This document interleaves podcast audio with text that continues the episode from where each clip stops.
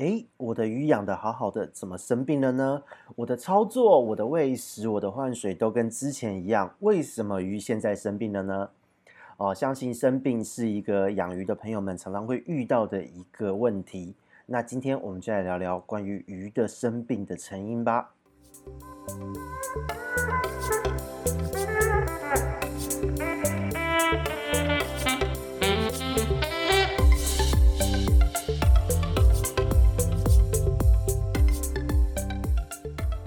Hello，大家好，这里是鱼活通乱乱说的梧桐，很高兴又跟大家见面了哦。今天我们要聊的话题呢，其实就是关于鱼病的一个成因呃。因为鱼病呢，其实它的它在饲养的过程中，往往都是在观赏鱼玩家中非常大的一个噩梦。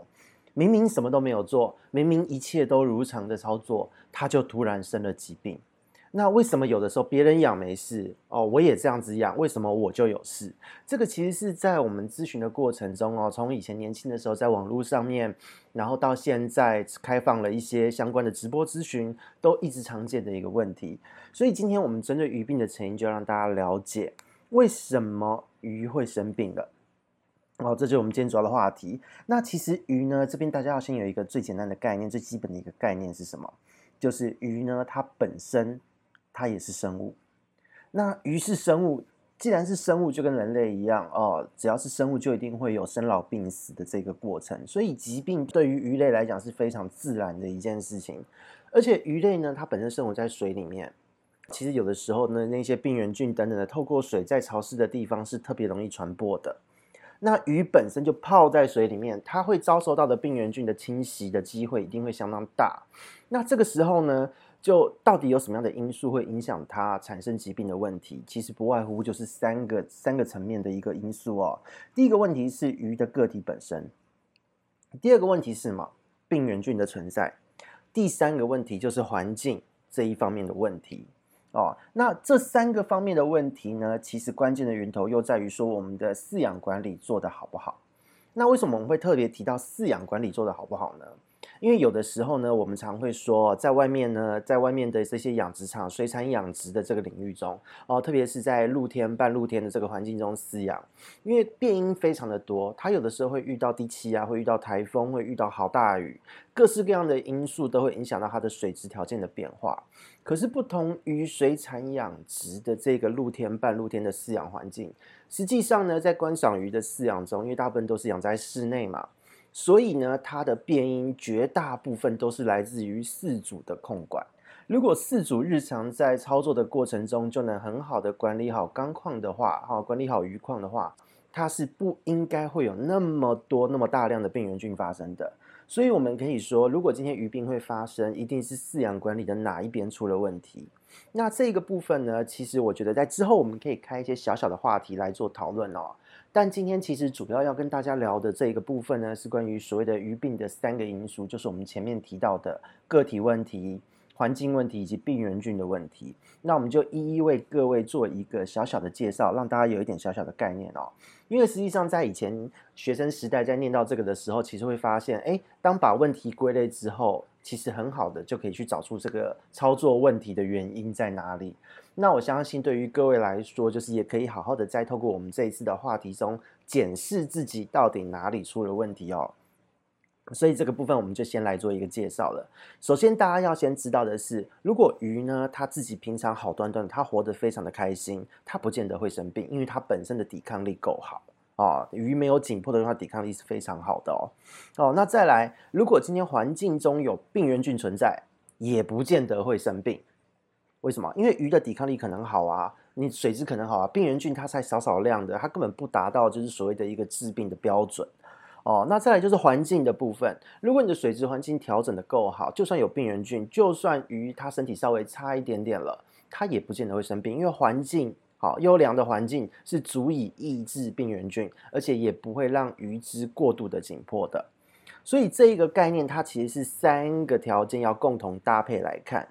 哦。那如果鱼病会发生呢？一定是这三者同时出了问题哦，是三个同时哦，不是只有一个有问题哦哦。那这三个三个问题是什么？第一个个体状况，它可能现在免疫力受到了抑制，它可能平常营养不良，它可能现在非常的紧迫。比方说，在一群鱼之中最弱势、常常被打的那一只，哦，体色最黑、最瘦小、吃东西吃最少的，它一定会有身体上的一些问题。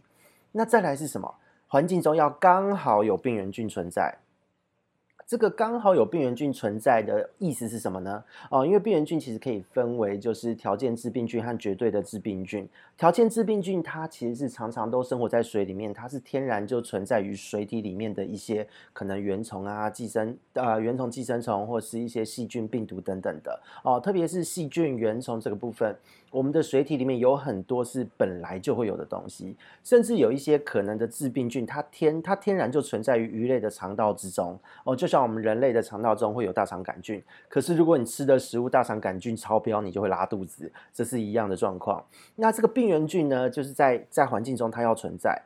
才有可能对鱼类造成这是相当大的一个问题。那再来是什么？环境的因素，环境是什么样的一个因素呢？环境因素通常指的是说你的水质条件出了问题。哦，有的时候像我们常在讲，我们要要养水啊，要要把水质控管好啊，要经常性的换水。其实目的就是让你的水质维持在一定的一个稳定条件下。那这一个稳定的条件指的是什么？可能是稳定的温度、稳定的 pH、稳定的 KH、GH 这一些数值，让你的整个水质都是在一个稳定的一个状态下，才不会有太大的问题。因为当这一些水质的条件出了问题之后，它同时间会影响到病原菌的增生。好，同时也会让鱼产生压力。那当这三者的条件，这个金三角的条件都备齐之后，鱼才会发生疾病。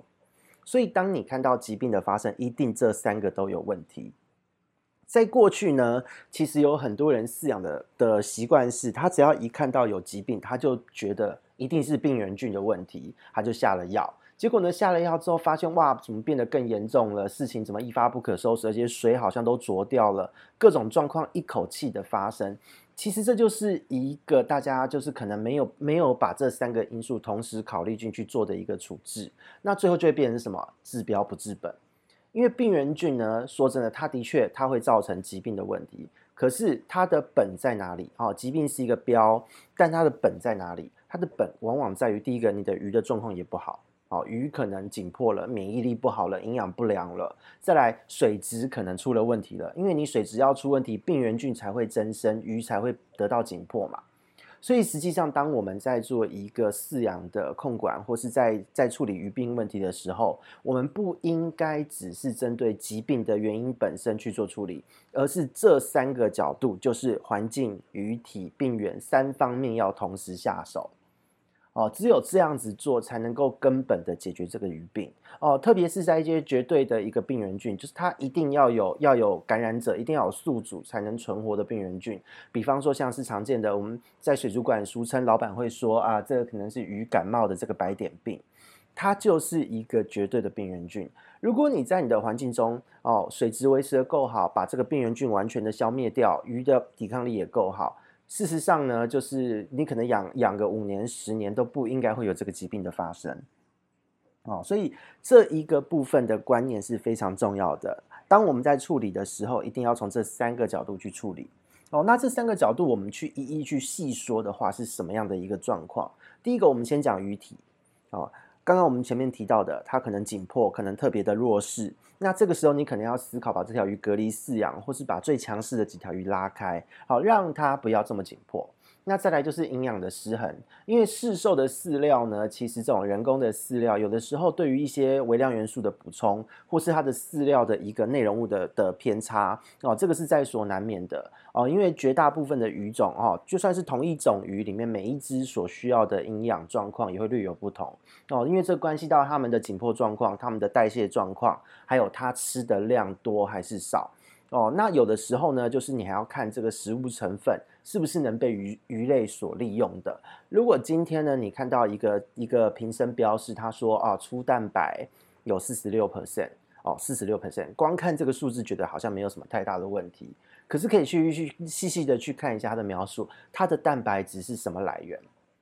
啊，如果是鱼粉，OK，那还不错。那如果是虾粉，嗯。那就要看一下它是全虾还是说只有用虾肉，那也有可能有人的蛋白质它是用昆虫粉，也有可能是用大豆粉哦，植物性的蛋白来源，这一些呢，蛋白质的来源组成都不一样，对于鱼类的吸收利用程度来说，也都会不一样。所以实际上呢，你今天如果只看数据，也许觉得数据上 OK，可是你去细看它的成分，不见得对于鱼类来说是真的好的东西哦。哦，这个部分就是营养，可能你为了饲料，它还会缺乏的一个原因。那特别是有的时候呢，呃，在饲主的操作习惯，比方说你会用手抓饲料，但手湿湿的也会抓饲料，这个是一个非常不 OK 的行为，因为其实潮湿的手指头碰到的饲料，饲料可能会发霉哦，霉菌会产生一些毒素，就像我们今天如果吃了被黑霉菌。哦，被黑霉菌就是长上去的这种馒头啊，或是面包，实际上就算你把看到霉菌的地方、看到菌丝的地方剥掉，你吃下去，你还是会拉肚子，还是会出问题。对于鱼类来说也是哦，那个饲料只要有一点点的受潮发霉，其实整罐饲料我们都会建议舍弃掉，因为吃下去对于鱼类来说，这个整个身体状况都会变得很差。哦。那再来就是免疫力的部分，因为免疫力其实当鱼在长期的紧张，当你的营养缺失的时候，其实免疫力也是会下降的哦。特别是说有的时候在在一个群体的鱼群之中，常被打的那只鱼，它的免疫力也会异常的差，很多的时候疾病都会从这一条鱼开始爆发起来哦。所以免疫力的这个部分也要做好注意。再来就是什么遗传。有一些鱼呢，因为它近亲交配的原因哦，并不是每一个场子，并不是每一个玩家在繁殖鱼类的时候都会注意到遗传的这一个部分哦。近亲交配太多代，在第二代、第三代开始都会出现一些畸形啊，各式各样遗传性疾病、体弱的状况。所以在饲养的过程中，有的时候会会有很多的一些莫名的疾病状况发生。那那种个体的疾病状况，因为遗传性的，比方说脊椎侧弯好了，比方说它的这个永远身体都长长不大。这样子的状况在遗传也是会影响到的。那通常呢，因为遗传性导致说身体天生就比较弱的鱼，它的疾病风险也会相对的高很多。所以这个部分是在鱼体状况的一个介绍。那接下来呢，我们进入到这个金三角哦，这个三因子的第二个因素就是病原菌的部分。病原菌的部分。我们前面提到过，有绝对病原、四季性病原，它还有什么样的一个差别哦？因为我们以病原菌的种类来分呢，其实就是不外乎第一个，呃，细菌，再来就是病毒。再来就是寄生虫，然后顶多还有一个算是介于这一些中间的一个真菌类，就是我们俗称的水霉病哦。这一些其实都是呃，它们都是属于一个一个绝对性病原居多。那四季性的病原其实绝大部分是以细菌和原虫这一方面为主哦。在这个部分呢，我们会特别强调这两者，是因为在水族缸里面的的鱼病感染呢，这些病原菌绝大部分都是四季性的病原，绝对性的病原通常都是外面带进来的。可能就是你鱼从外面的店家买回来，它身上刚好带了什么东西，然后呢，你直接放到你的鱼缸而扩散开来。那这样子的状况，其实就是会关系到说你有没有确实做好检疫的操作。那这个检疫就是把这一些麻烦的病原菌先做好处理。哦，那这个部分我们会之后再跟大家做一个说明，然后我会另开议题，因为检疫也是一门学问。可是其实，在病原菌的部分，刺激性的病原这一块哦，比方说像中型虫、车轮虫。或是一些什么产气单胞菌啊等等的细菌，这一些其实在观赏鱼的身上发生的时候，问题都会非常的严重。但是，但是到底为什么会让它发生？这个部分就是一个很重要的一个因素了哦，就是在环境的这个部分。那环境的部分呢，其实最主要就是你的水质控管。比方说，你长你长久久都没有，就长期都没有换水，久久都没有换水，你的这个有机物质，就是鱼的排泄的废物，或是里面的细菌滋生太多哦，就是系统里面，就是你的过滤系统里面会有一些好的消化菌，但当菌长太多，菌也会开始死亡。那这些细菌的尸体呢，又会变成原虫的养分。那原虫呢，开始滋生。这些刺激包含了这些刺激性的病原菌，它就会对你的鱼类开始造成负担哦。就比方说，当今天虫太多了哦，它已经没有食物了，它就会开始往你的鱼的身上的这个黏膜啊，开始做一些小小的动作，因为它必须也要找东西吃嘛。当密度高到当原虫的密度太高之后，鱼也会相当的紧迫。那在这个过程中，鱼的免疫力下降，刚刚好虫又变多，环境也变差，这个虫就这么上去了鱼的身体。所以它是这样子的一个逻辑哦。那我们再讲回来了，病原菌环境的这一个部分，还有什么样的状况会对鱼类造成问题？第一个可能是毒素，这个毒素，如果你在在操作的时候你过度下药哦，下药，或是有时候有些人习惯会在嘴里水里面加一些所谓的消毒剂，这一些都会导致说细菌的状况失衡，可能病原菌就会因此而趁机窜起大量的增生哦，就让这个病原菌一变成优势菌种，其他的好菌的量不够，就会变成这些疾病的状况就会一而再再而三的发生。哦，所以这个部分是一个。那再来呢，就是病原菌，如果它在在在鱼的身上，它会新陈代谢，它会吃鱼的这个黏膜组织。有一些病原菌甚至还会就是可能会造成你某一个鱼体的某一个部分机能损伤。那这有一些严重是没有办法恢复的。所以这个这个部分也是让大家在养鱼的时候很困扰的一件事哦。可能得到一个小小的病，没想到。整条鱼的状况从此都变得很差，或是哪里就变得丑丑歪歪的，这个都是还蛮常见的一个状况。那再来就是有的时候呢，呃，你可能原本的饲料呢，或是原本的营养补充就没有很注意，可是当今天你又得到了一些会会掠夺大量掠夺养分的寄生虫疾病，或是细菌性的这个疾病的问题的时候，毒素啊、机能损伤，再来就是营养的掠夺，会让整条鱼很快速的时间就变得消瘦。比方说常见的白点病。比方说，就是在中小型鱼或是一些比较酸性水域的鱼哦，会比较在意的这个所谓的卵圆鞭毛虫哦，这个在酸性水域会非常的严重。这一些寄生虫如果发生的时候，你会发现你的鱼，如果你没有尽快速的处理，大概一两周的时间不到，鱼就整个消瘦了一圈。所以这一个部分也是非常非常大的一个问题。所以呢，我们话说回来，这三个因子，这三个金三角。一定是我们在处理鱼病的时候，同时要在意的一个点哦。它绝对不会只有一个问题就就导致鱼生病，一定是这三个层面同时出了问题才会生病。哦，这个观念非常的重要。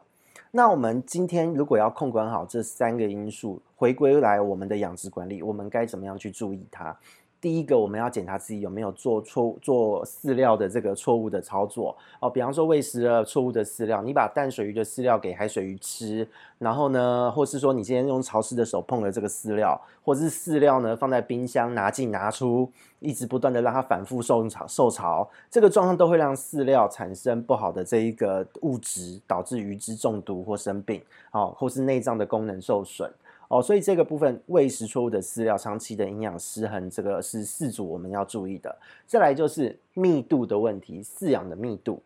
大家想想看哦，病原菌在鱼的身上，病原菌透过了水传递。那在水呢，如果它有一些病原菌在，它如果一段时间没有碰到宿主，它就会自自然的死亡。可是呢，如果你在一个鱼缸里面养了过多的鱼口，哦，鱼的数量太多了。这个时候，病原菌他们找到宿主的几率是不是就大幅的提升？所以有的时候一发生疾病，真的是一发不可收拾哦。像比方说，在常常看到的一个误区，就是有很多人说，哎，因为我看到水族馆它一缸塞了四五十条鱼，所以我自己买回家的一池缸，